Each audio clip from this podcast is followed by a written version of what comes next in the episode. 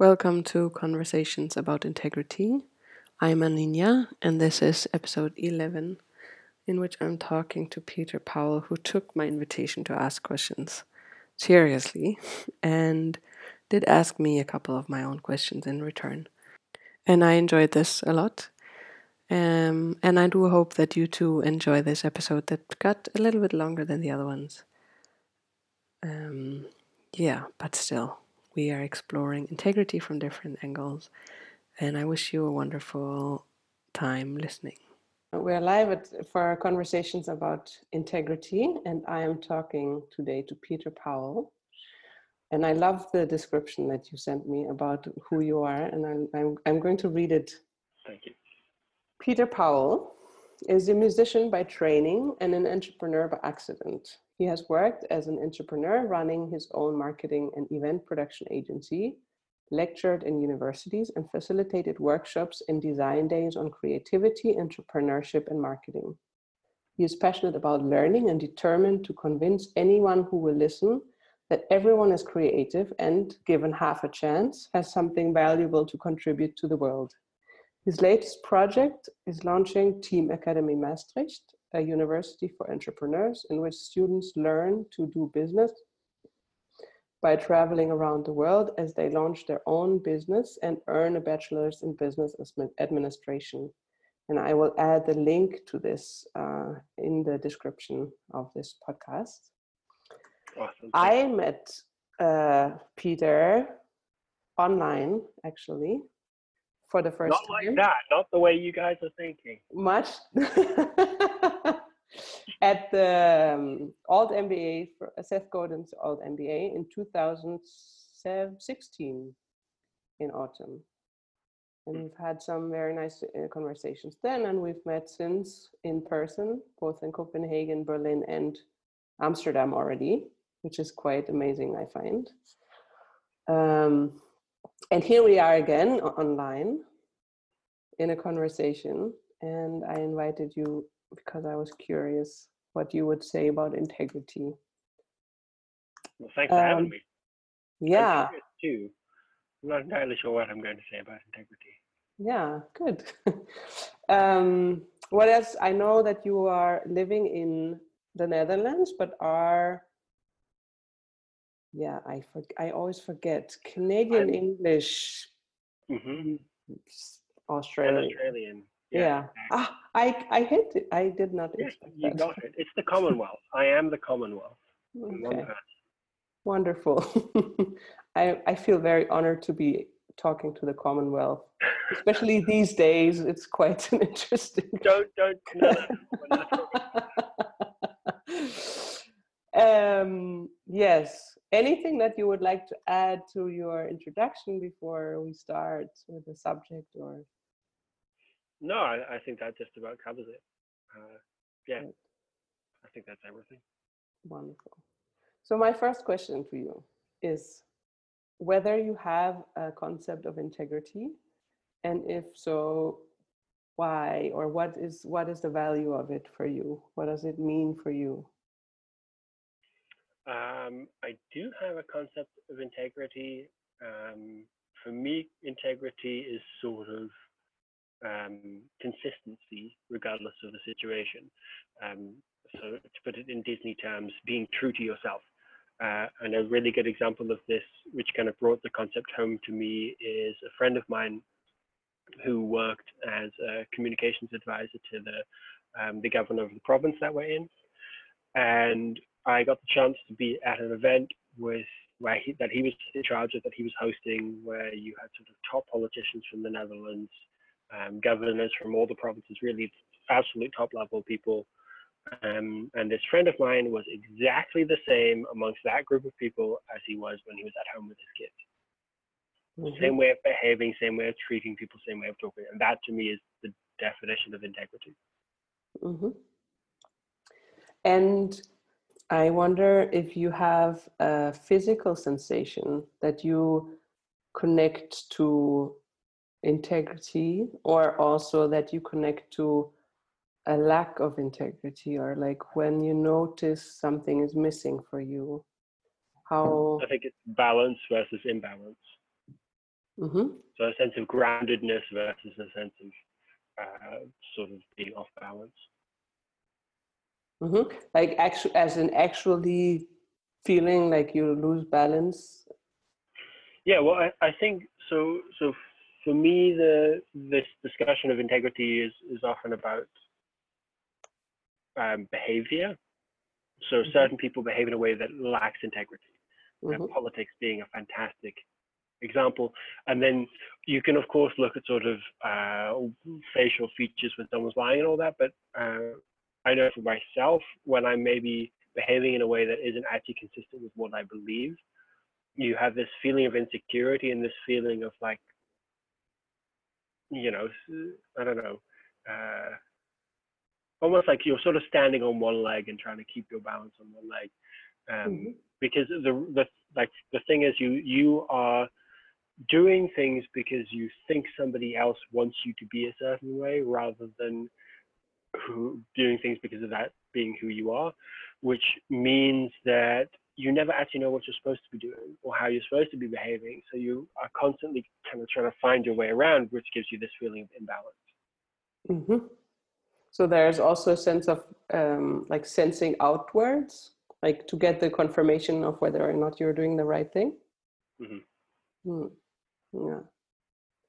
And something that I've been curious about, and what kind of started um, these interviews or these conversations with people, is actually to look at how does this concept of integrity play out in everyday life.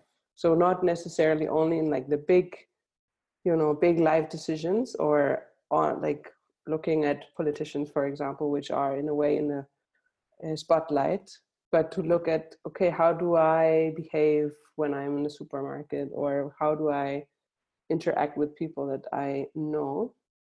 And looking at what i my question is if there are places ever so small moments in your everyday life where you notice that it's challenging and if you're Mm. willing to share uh, oh examples. great.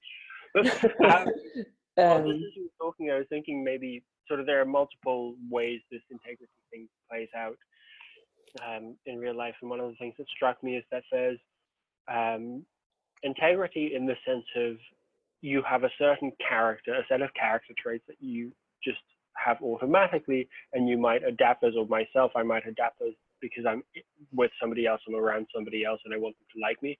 But also, there's this thing of like, I have certain choices that I've made. Uh, for instance, hey, it's New Year's, a perfect example. Um, I've made a New Year's resolution to do something. Like last year, my New Year's resolution was, was to I wanted to work out five days a week. Um, and then you, for whatever reason, don't stick to that. Um, so there's integrity sort of in the sense of being around other people, but also integrity in the sense of this is something I've decided to do, I'm going to do it. Um, and for me, those play out in, in a couple ways. I think um, when it comes to like integrity with the, the second way, though, I've made a decision, am I going to stick to it? Uh, like sugar is definitely like I love sugar. Basically, give me chocolate, anything like that. I think that's a, a challenge. Um, the way I handle that is like um, one of the things I realized recently is uh, dieting is not about making healthy eating choices. It's about making healthy shopping choices.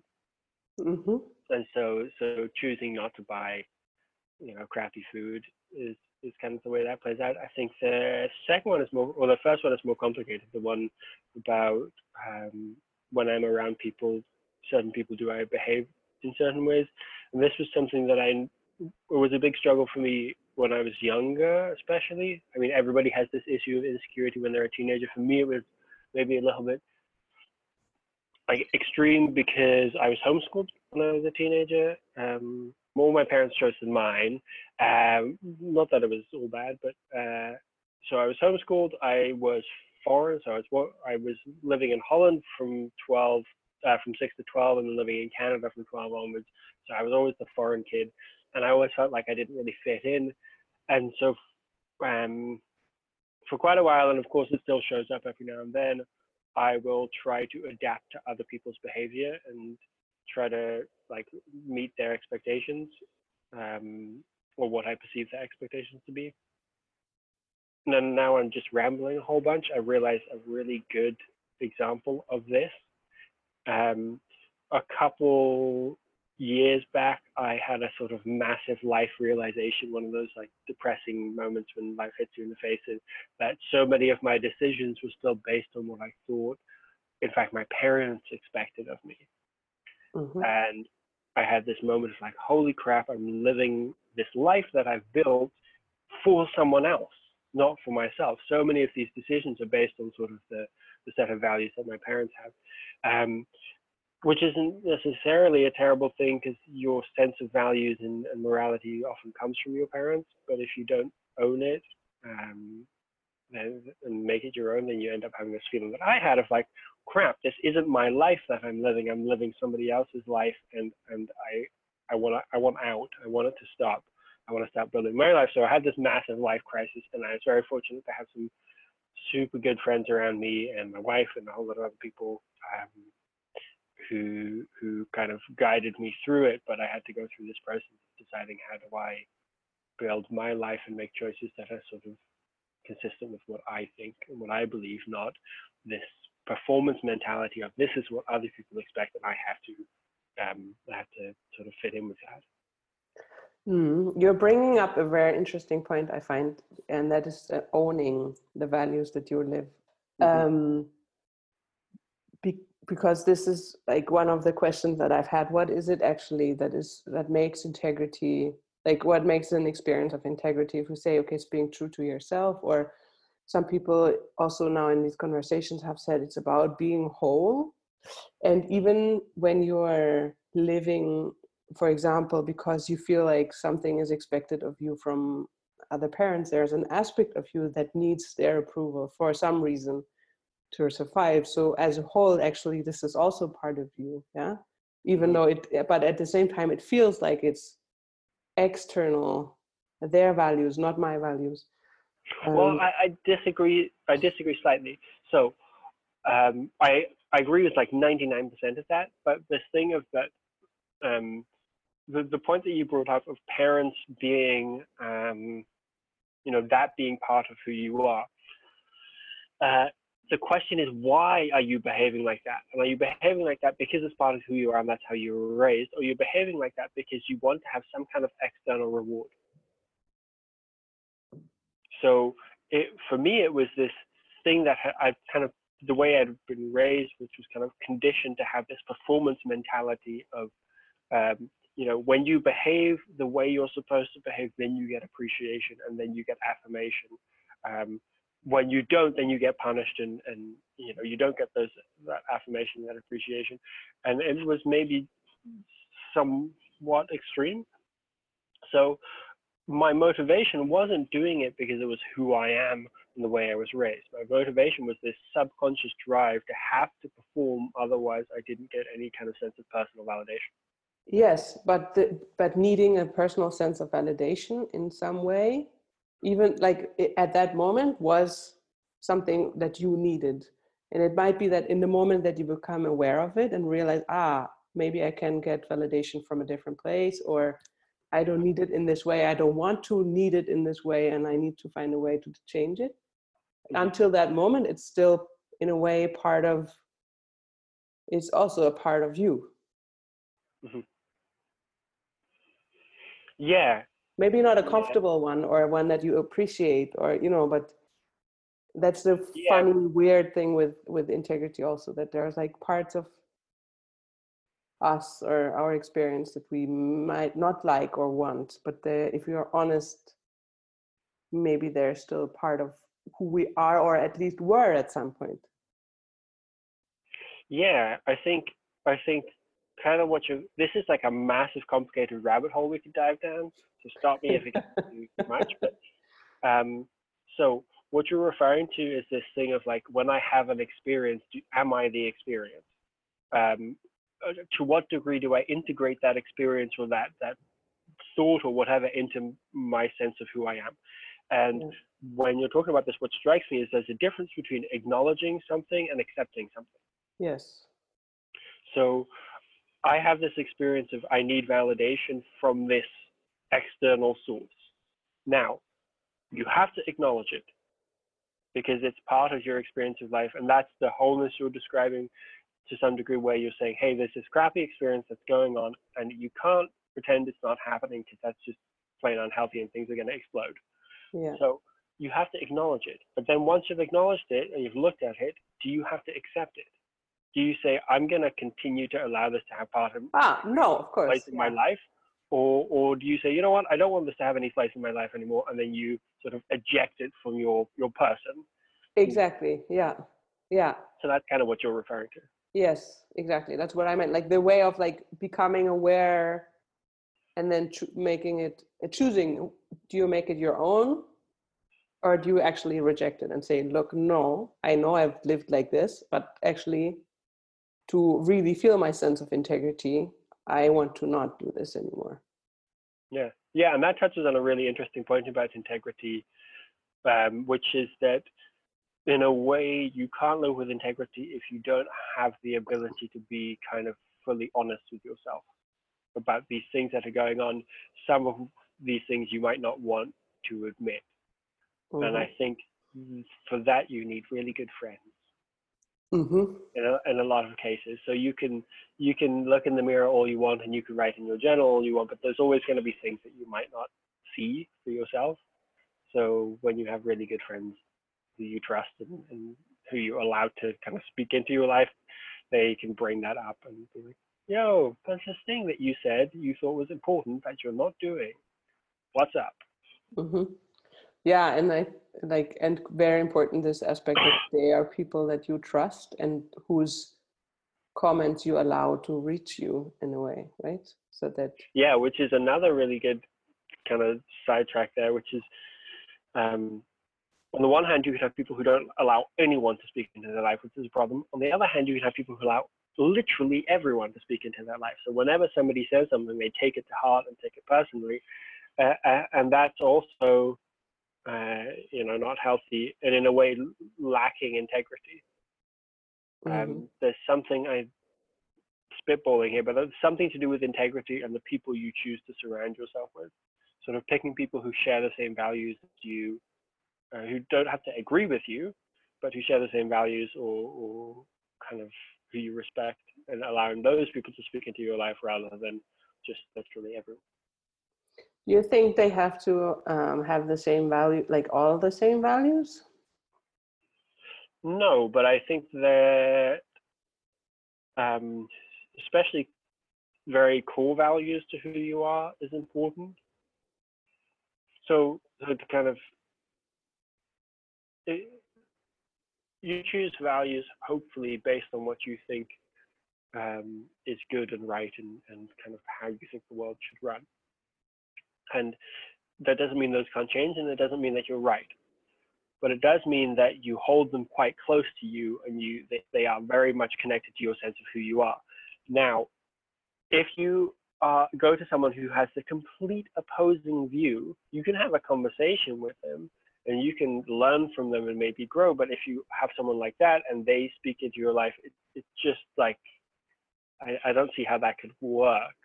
Hmm I think you would be so um, your sense of identity and values and purpose would be so shattered by what they say that I don't think it would be healthy.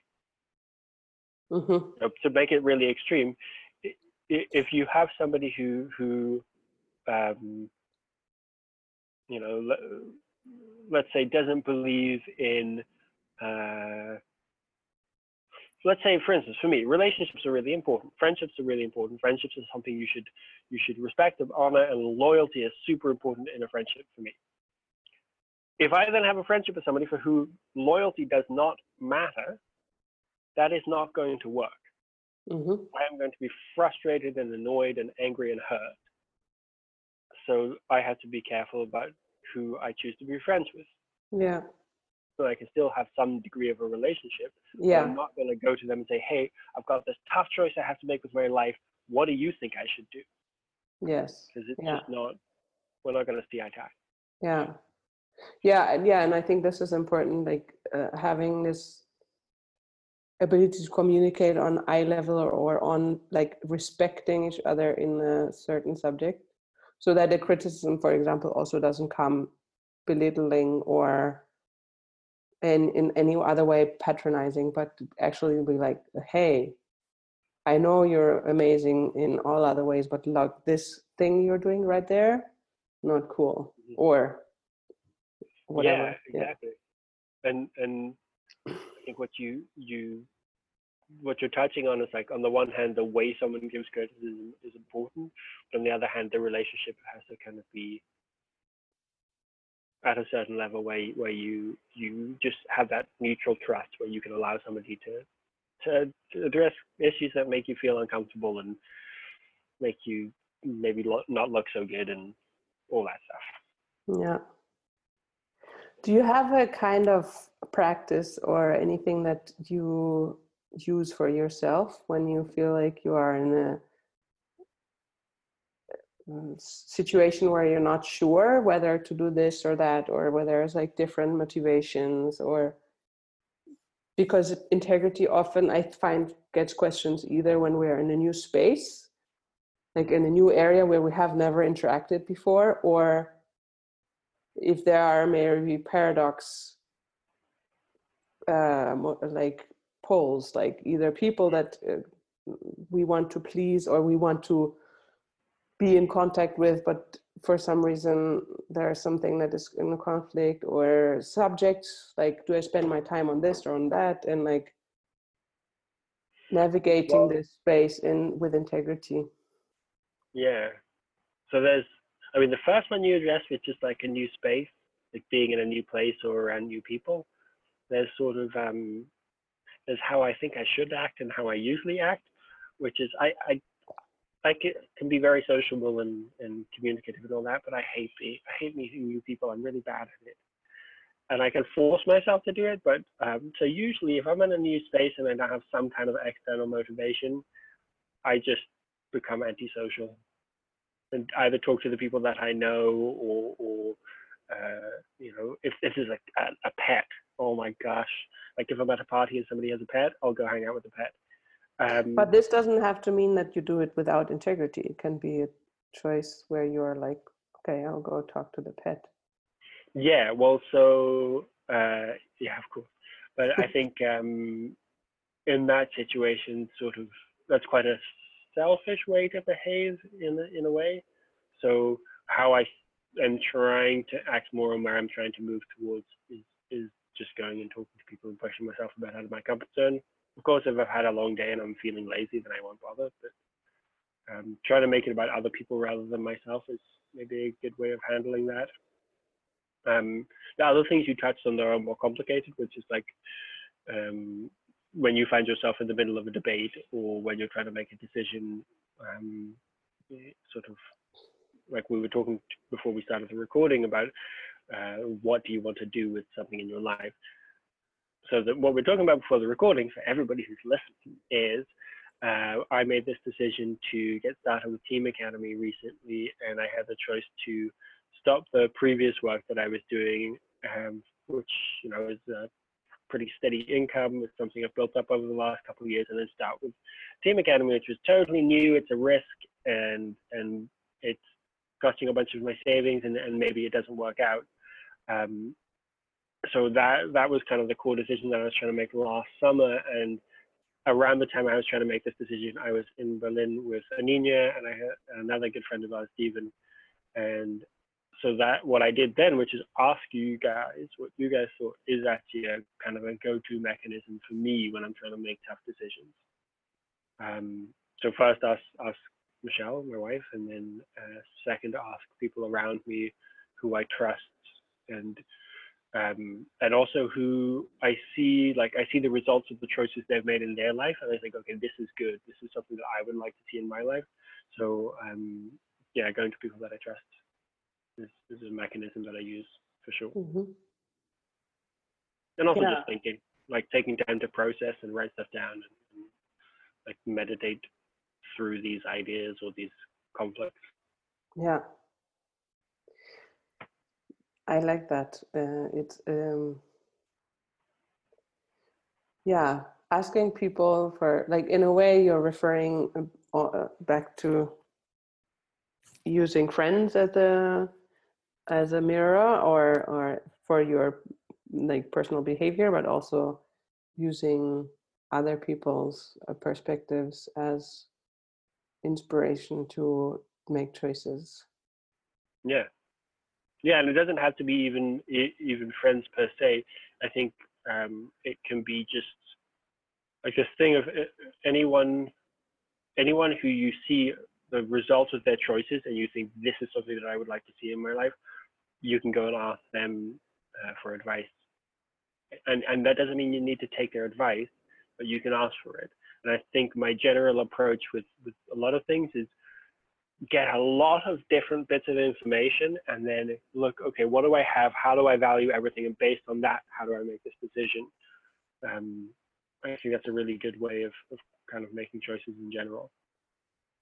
Do you use any kind of, I don't know why this came into my mind now, but do you use any kind of visual aids for yourself? Like when you collect these choices, the way that you gestured, I think, made me, and also knowing that you do facilitate creativity workshops, I was wondering if you have some trick up your sleeve. Like a, well, so I, I facilitate creativity workshops, and the thing about me is that so I like to paint and draw and all that, but um, I'm very like all all the the visuals go in my head very easily, so I, I can visualize things really easily. So mostly the the visual stuff is just happening in my brain. I have a really mm-hmm. easy time coming up with an image of of sort of the choices that I have to make and all the consequent uh, results of those choices, and and then that image just stays and I can bring it up whenever I want. But I probably should do like mind mapping or something. I, will often write it down. That helps. Mm-hmm. Yeah. But nothing crazy creative. Mm. Sorry to disappoint. I find like it's pretty amazing to think that you you would have an image that you then kind of pull back up in the front of your mind. Pretty cool. It, it comes from music actually. Mm-hmm. So um, what I was so I for, for, everyone listening, I am trained as a classical guitarist. Uh, I have a bachelor's and a master's in classical guitar performance, and um, I had a career performing and playing in competitions and doing the whole music thing. And when you're playing in competitions, especially, the issue is always, or for me, was always memorization. So you've got like an hour's worth of really complex classical music that you're going to jam into your brain, and then like kind of every note you miss is like a minus point in the competition. So you want to like hit all the notes and not just play the right note, but play them in the way that you want it to. So the volume and the rhythm and everything is, is perfect. Mm-hmm. The expression is in there. And so the trick with memorizing that complex stuff is basically to put it in your brain in as many places as possible. So the simplest form of memory, which is what most people um, called muscle memory with music is tactile memory. So it's memory yeah. that's triggered by a feeling. So you've played it so many times that when you touch the strings, you just know, okay, this is what's supposed to come out. Problem with tactile memory is it's not super reliable. So you can also do auditory memory. And auditory memory is just listening to the song over and over again. Um, you can do like, I don't, um, sort of uh, like you can analyze the piece of music harmonically and memorize the harmony. And then for me, what was always easiest was visual. So I would just visualize myself sitting and playing the piece of music and just like I do maybe five or six hours of practice on my instrument and then like two hours of mental practice. Mm-hmm. just play through my whole program in my head. And whenever I was like traveling, I'd play through my program in my head. And so I think that ability to visualize something is where that that what you're referring to comes hmm. from. Yeah. You, so for all of you who want to be super nerdy and try this at home, you can learn it. Just practice. yes, so there, isn't that a nice um, recommendation at the end? Practice. Yeah. Um, yeah. I, I wonder um, when you're trying to make a difficult decision and you talk to all these people, and make this image of your of the different things in your head is there any of these audit auditorial like hearing the like their voices or their physic the physical sensations that you had while you were speaking with them with uh, different people or like No, uh, what is that- like I think physical what is physical is just um as cheesy as it sounds, I'm learning more and more to go on gut instinct. So the decision making thing is, is an interesting one to, to chat about um, in and of itself, just because I'm kind of having this debate with myself after going through this process of deciding to go for Team Academy. Um, one of the, the kind of final stones was chatting with another friend of mine, and what he said is, Peter, you already know. Um, which is like super like zen whatever but he said you already know the choice that you should make or that you want to make the one that you really hope for but a bunch of things that you think you know like you should be responsible or you you um, should pick the safe route or whatever those things are stopping you. So just go for the thing that you know you want to make like the decision you know you want to make within yourself so trust your gut instinct. So so uh, if you're talking about sensation i think getting kind of a feel for like oh, this is this is right this feels right is definitely a physical sensation and it's definitely something in your gut. Mhm.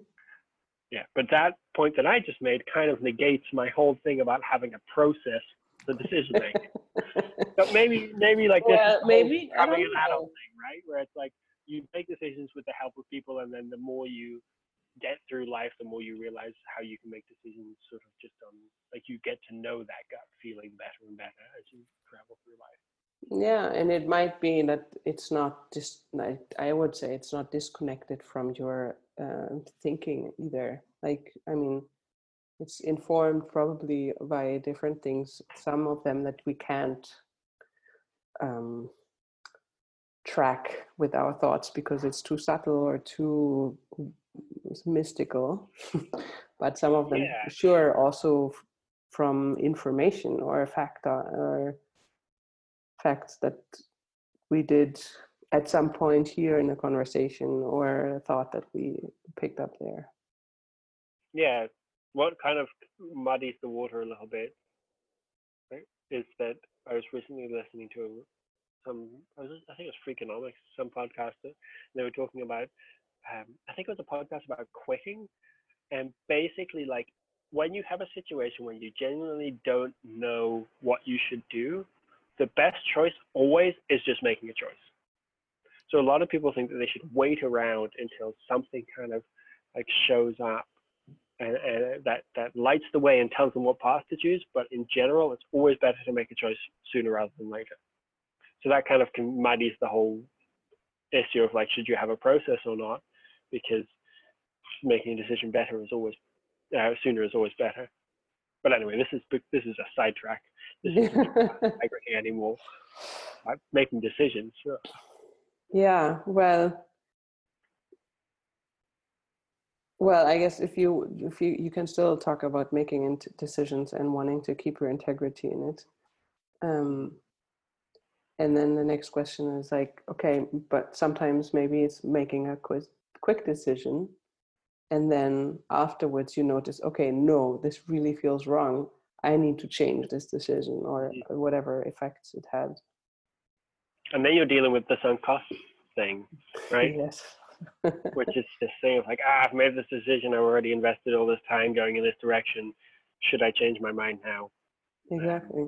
And then just recognizing that like this the the time that you've put into it should actually have zero bearing on your decision. Yeah. My final question is always uh, whether you have a kind of tool or resource or process. Hmm. Well, wait, it's over already. This is so fast. I didn't even ask you any questions. you can ask me questions if you want. We can postpone this question. Okay, what's the physical sensation for you? For me, it sounds really weird. Hey, it's It your podcast. You can say what you want. Yeah, it for me the physical sensation of integrity is very like um like if you think of uh, apple juice there you, you know you can have this clear apple juice and you can have this kind of mm, Murky. murky apple juice so So sometimes when I go into the, I used to go into the sea in the winter, and the sensation in my body in the blood feels like the blood turns from murky to clear. And this for me is the same sensation with integrity. It's like the blood and everything inside is kind of like clear. There's nothing that's in the way. And it's in a way, everything feels connected and very undramatic. Hmm. Um, and a very clear sensation of the bones or like the physical like the structure being just there without having to do anything i i this is bringing up like I, I have a note on my computer filled with all the like random ideas for blog posts that I want to write at some yeah. point in the future, all of which need to like get written. And it, it oh yeah, so I wrote this note. This is at the very bottom. This is from when I first started this note. And it says, pure pain is cathartic. Tainted pain breaks you. And so this thing of like going into the ocean and like that, the cold does not feel good, but it feels good. Yeah. Right? It's this like pure cold. And yeah. it's extremely painful, but because there's this like sense of purity to it that you're describing, yeah, I don't know if I would call it painful. I would say it's cold, basically. But I didn't go into the water when it was painful yet. Not with ice, ice. Let's ice. say uncomfortable. Uncomfortable, yes. Yeah. It's also not like I would hang out in there for a long time. yeah. But I wonder if there's something like this is getting far too metaphorical, but there's something about that um, that idea of sort of discomfort and purity and integrity um, mm. It's sort of like this idea. It's this idea of like making a decision, um, regardless of like you know that it might be the results might be uncomfortable. That you might not um, uh, sort of yeah. It's prioritizing who you are and what you stand for over your own comfort to some yeah. degree, integrity. Yes. So that can be in a social situation, like we talked about a lot, but it can also be like financial. It yes. can also be sort of saying, "This is who I am, and this is the, the uh, choice that I'm going to make based on on what I believe and who I am, not based on what feels like at the moment being the most comfortable, easy thing to do." Yeah. I think that's yeah that that idea of sort of being able to delay gratification or be able being able to put yourself in an uncomfortable situation because what you believe is really intrinsic to integrity. Yeah. And I don't know what that, like, how, I don't know what the mechanism is behind that or how you learn to do that, but anyway. Yeah, but it's an interesting summary of the, yeah, this has come up a lot actually, in a way, prioritizing whatever important value over comfort. Mm-hmm even if it is in a social situation also like you know speaking up uh, for someone or for a certain in a certain situation saying look this is wrong or this is there something is missing or all of this. Yeah. Yeah. Is what are the other things that have come up so far that have kind of surprised you or made you go like oh that's so interesting I think the most interesting for me has been how different it is for like f- for different people. Like some people uh, connecting very much to even like nature and like our position, like our position as humans in the like universe. and some people talked very strongly about emotion, like different kind of emotions that are easier or more challenging to be be with or deal with or show um, and then like the little the little yeah little processes or practices we all have to come back to the sensation of okay i want to feel integrity. I want to be able to stand behind what i'm saying. Like be that writing or just a breathing or talking to other people so that's the consistent thread that you kind of see yeah i find at least with the people that I talk to, that I chose for this subject, and something that uh, they wanted. Why, why do you think people find this sensation of integrity kind of to be valuable or important or desirable? Because integrity can be very inc- inconvenient.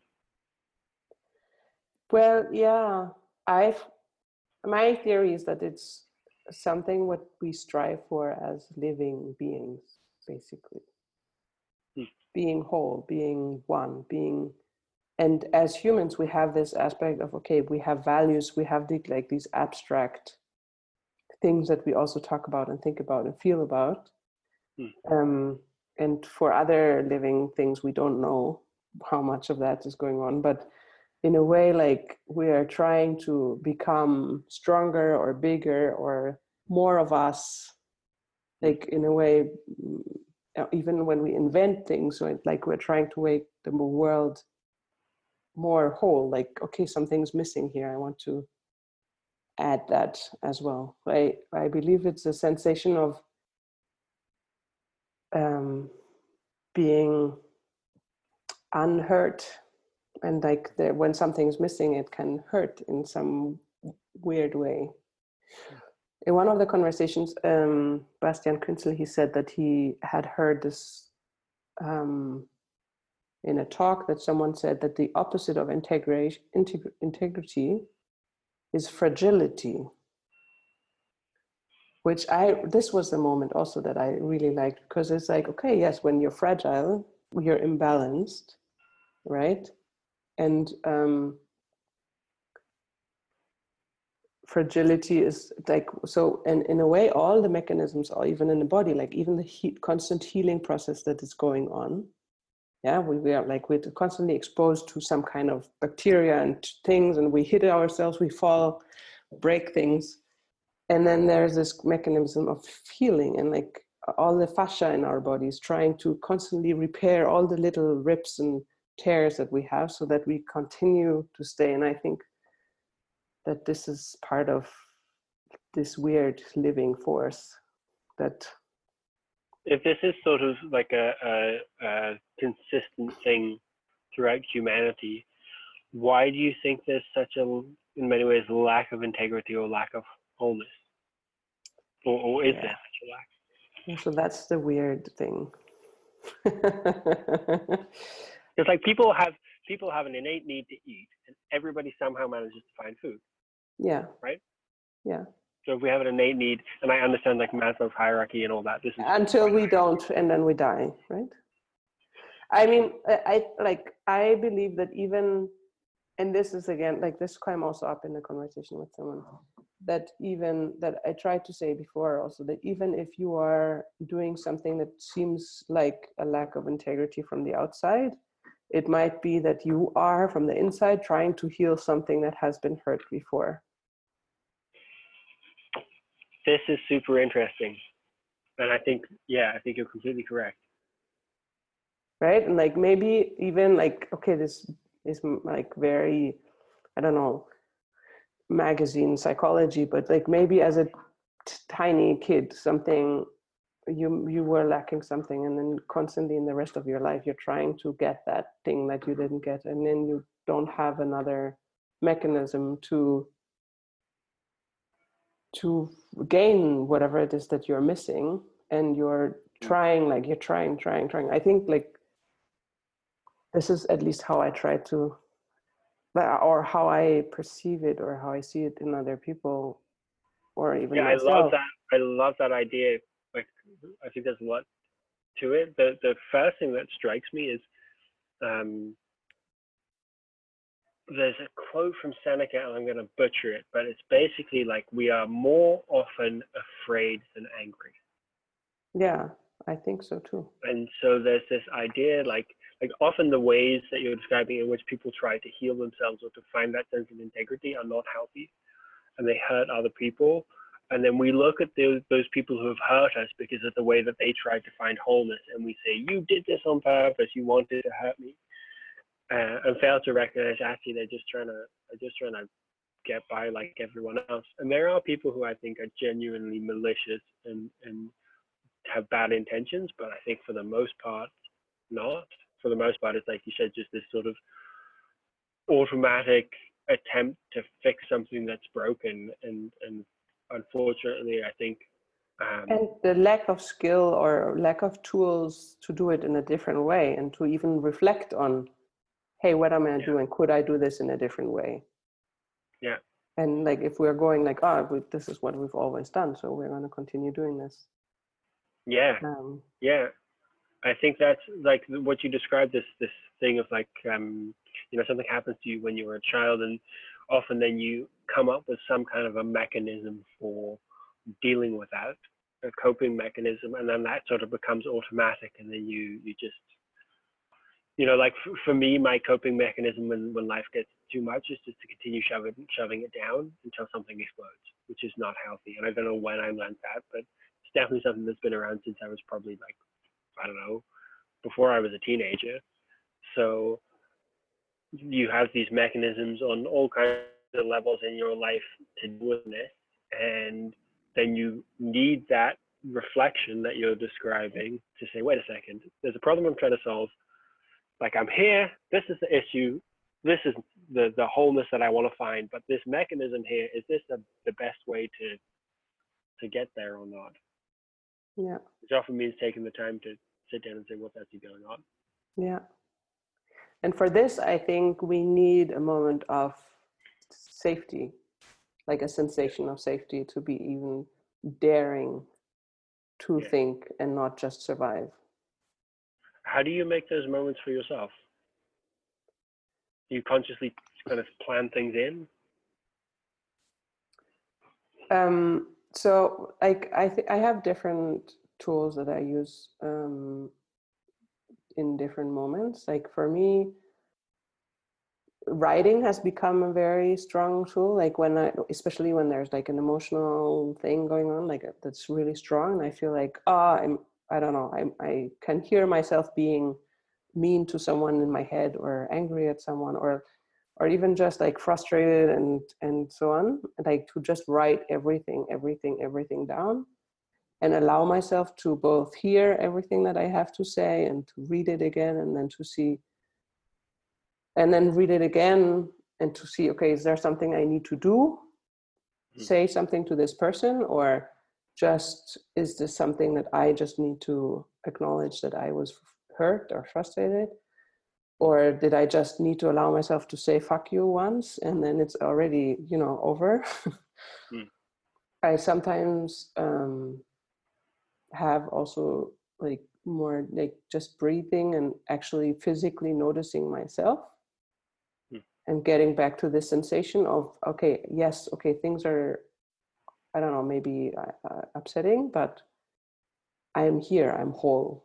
I don't have to jump into this defense and survival mode. I can I can take this moment to think about okay, if this is the situation, what do I want to do? Um, the third one would be movement, like to start by dance, like kind of dancing or just choosing a song and moving whichever sensation, like the, making whichever movement comes from this imbalance or something like this and then following the movement for a while breathing and, and so on. And then after giving myself time to move then again sit down and say okay how do i how does this situation look is there a need for action or is there a need for just feeling something for a moment hmm. is it now at a point where sort of something will happen uh, and you'll you'll feel frustrated or annoyed or whatever, and you'll automatically go and start writing, or do you have you kind of put mental triggers in place where you tell yourself, okay, make sure you do this, or do you make time every day, or, or at consistent times to do this? I don't have a system at the moment. Like sometimes, like in times when when life is intense for some reason, and like I I might have like okay every day i was take 10 minutes at least to write or to move or to something like this hmm. um, sometimes i have a more like okay once a week i sit down and have a specific conversation with someone where they ask me questions for example. This is also something i use. Um, but I would say that I have become it has become more easy to get going, like to sometimes just do it without I think in the beginning when I started with this it was really like I needed a schedule or I needed to say yes every day I will look at this da da da da da.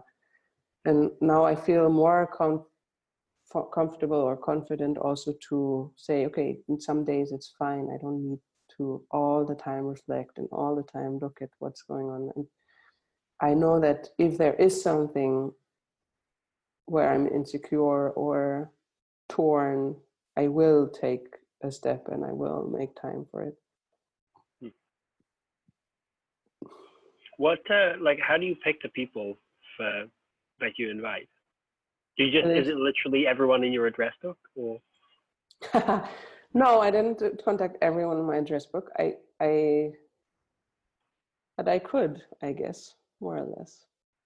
Hmm. I, I talked, I, I asked people that I've had um, conversations with that kind of touched in this like subjects along the line of integrity or something uh, related, hmm. or also who I like from seeing them in their context, I appreciated the way that they were behaving and uh, or taking choices and i was curious to see how would they think about this out loud. Hmm. sure one last question and then and then ladies and gentlemen we'll wrap up this episode of integrity with peter powell. Um no so yeah the question is if, if you look at your life now um no how, how, it's this how does life look living totally and completely with integrity to you? What does that life look like? Small question. well, what are elements of that that you think about? Well, the, for me, what you said in the beginning, like there's a certain um, sense of consistency um, between what I say and what I do and what I feel.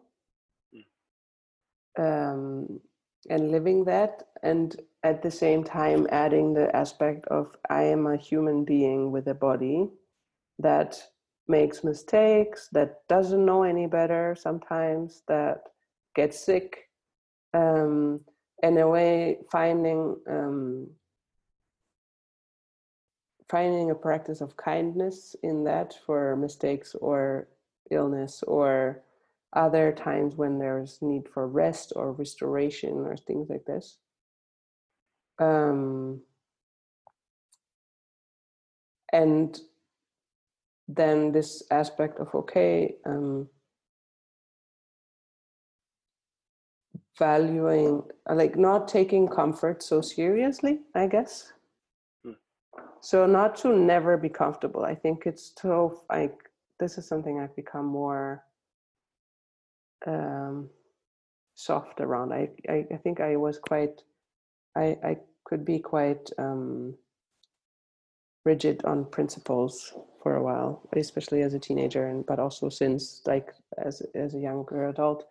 And I find more like it's. I also find it human that we sometimes we want comfort. We want to feel pleasure and just enjoy something for once and like but to to have this in a way have a practice of reflection or have a practice of checking in every once in a while to say hey is what i'm do i live in a way that i appreciate still and yeah. is there anything that i need to do to make that true again if there's something that's missing yeah so i, I like this idea of consistency in all areas of, of your life while being gracious, while having grace.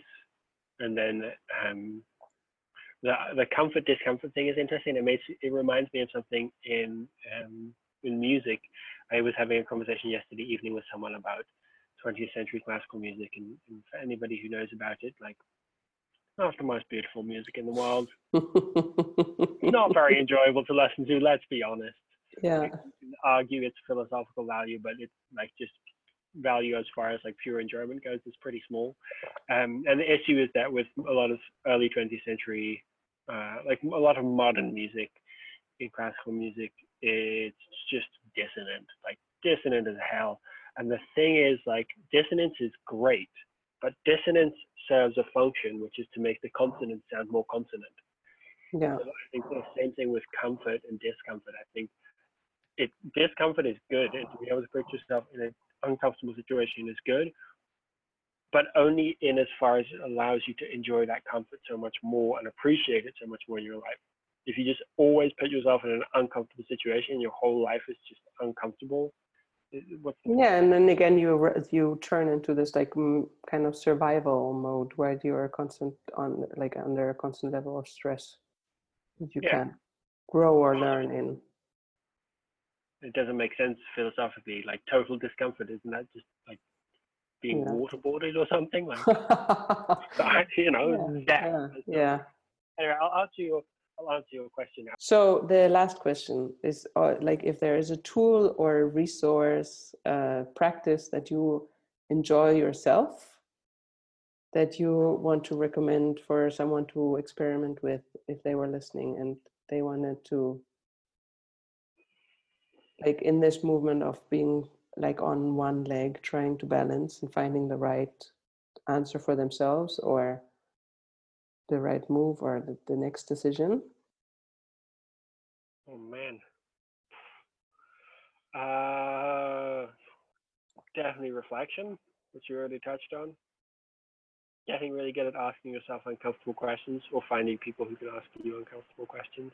This is a great one, I think. Find people Yeah. to ask you uncomfortable questions. Yeah, and making yourself okay with it. Like, don't get offended. I don't see the point of getting offended. I think being offended is the stupidest thing you can be. It's not useful. Like, either fundamentally, like philosophically disagree with someone and have an intelligent discussion, that's fine, or just get over yourself and agree. So I think, um, uh, hey, that's a good one. That's a tool. When you feel yourself getting offended, don't just stop and ask yourself, so what's going on? Why do I feel like this? No, the reflection thing again. I think the reflection thing is super important. Having people, allowing people to ask you uncomfortable questions, finding people who are smart enough and care about you enough to ask you those uncomfortable questions, um, and then trusting them, uh, trusting them that they have the best intentions for you at heart, but also that um, what they have to say is worth listening to. I think Mm. it's important. Um, I'm sure that like we'll hang up and I'll have like five really useful things that I could have said in this moment. But But this is that's I already very useful. It's fine. yeah, that's all I got for now. Yeah. Thank you very much for your generous. Oh, I, I have a I have an answer, and I haven't tried this one. This is new. So Okay. I was listening to another podcast, and they were talking about the sunk cost um, bias and how do you deal with that. Uh-huh. and they're describing a situation where um, Intel, there was the the CEO of Intel, so Intel used to make not processors but RAM, so memory, um, and uh, they were at a point where like they used to be the like lead guys in the market, and then a bunch of Japanese companies started making memory, and they had this question of like, crap, what do we do? Because we used to have the market cornered, and now we don't. And they just started making processors and IBM had just decided to put their processors into their, their latest computer and and they were like so we've got the RAM thing which we've done for years and that's how we built our company and we're like kind of screwed there and we've got the processor thing which it seems like it could be a, a thing but I'm not sure. So they had this debate raging back and forth and the CEO whose name I forget was having this discussion with his second in command or whoever and at one point he all of a sudden stopped and he said, What would happen if the board fired us and hired somebody new as the CEO? What would that new CEO do? Mhm. And his second in command said, Well, his, the, the, the new guy would immediately start focusing on processes and stop focusing on memory. And I think that's a really interesting question to ask yourself about integrity. What if I take myself out of my body for a moment and out of all these things that are going on and imagine myself in the shoes of somebody else? What would somebody else do in the situation? Hmm. You know, I think that's a really interesting tool around integrity. Yeah. there you go. Cool. I haven't tried it myself. I'm going to start trying it. This I like how this thing used yesterday. I think. Yeah, But I'll let you sounds good. Sounds like a good uh, thing to experiment with. So, thank you for generously participating and both sharing answers and asking questions, thinking together. Yeah, it was a cool discussion. Thank you for having me. Um, yeah, and I will. I look forward to seeing you in whatever will be our next context.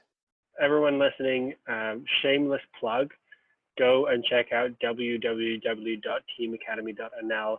It is going to change the world and hopefully fix literally all of post-secondary education, and it's going to be really cool. So check it out. Um, and The link is also in the description of the podcast. yeah, if you have questions or you want to get in touch with me or anything like that, my uh, you can just get in touch with the, the contact details for the Mastiff Team Academy on the website. I am the person who replies to that email. So just uh, shoot me a message and I'm happy to either answer your questions about integrity or about Team Academy or literally anything. Else. That sounds amazing. A great invitation for the end. Perfect. So Yeah. have a conversation with Peter. I can just recommend it. Thank you very much. Thank you for listening. And as you know, if you want to listen to more episodes, you can find them at www.livingwithintegrity.com and more information about Peter's project at teamacademy.nl. I do recommend checking it out. I'm Anina, and I wish you a wonderful weekend, evening, or afternoon, whichever is true for you right now after listening.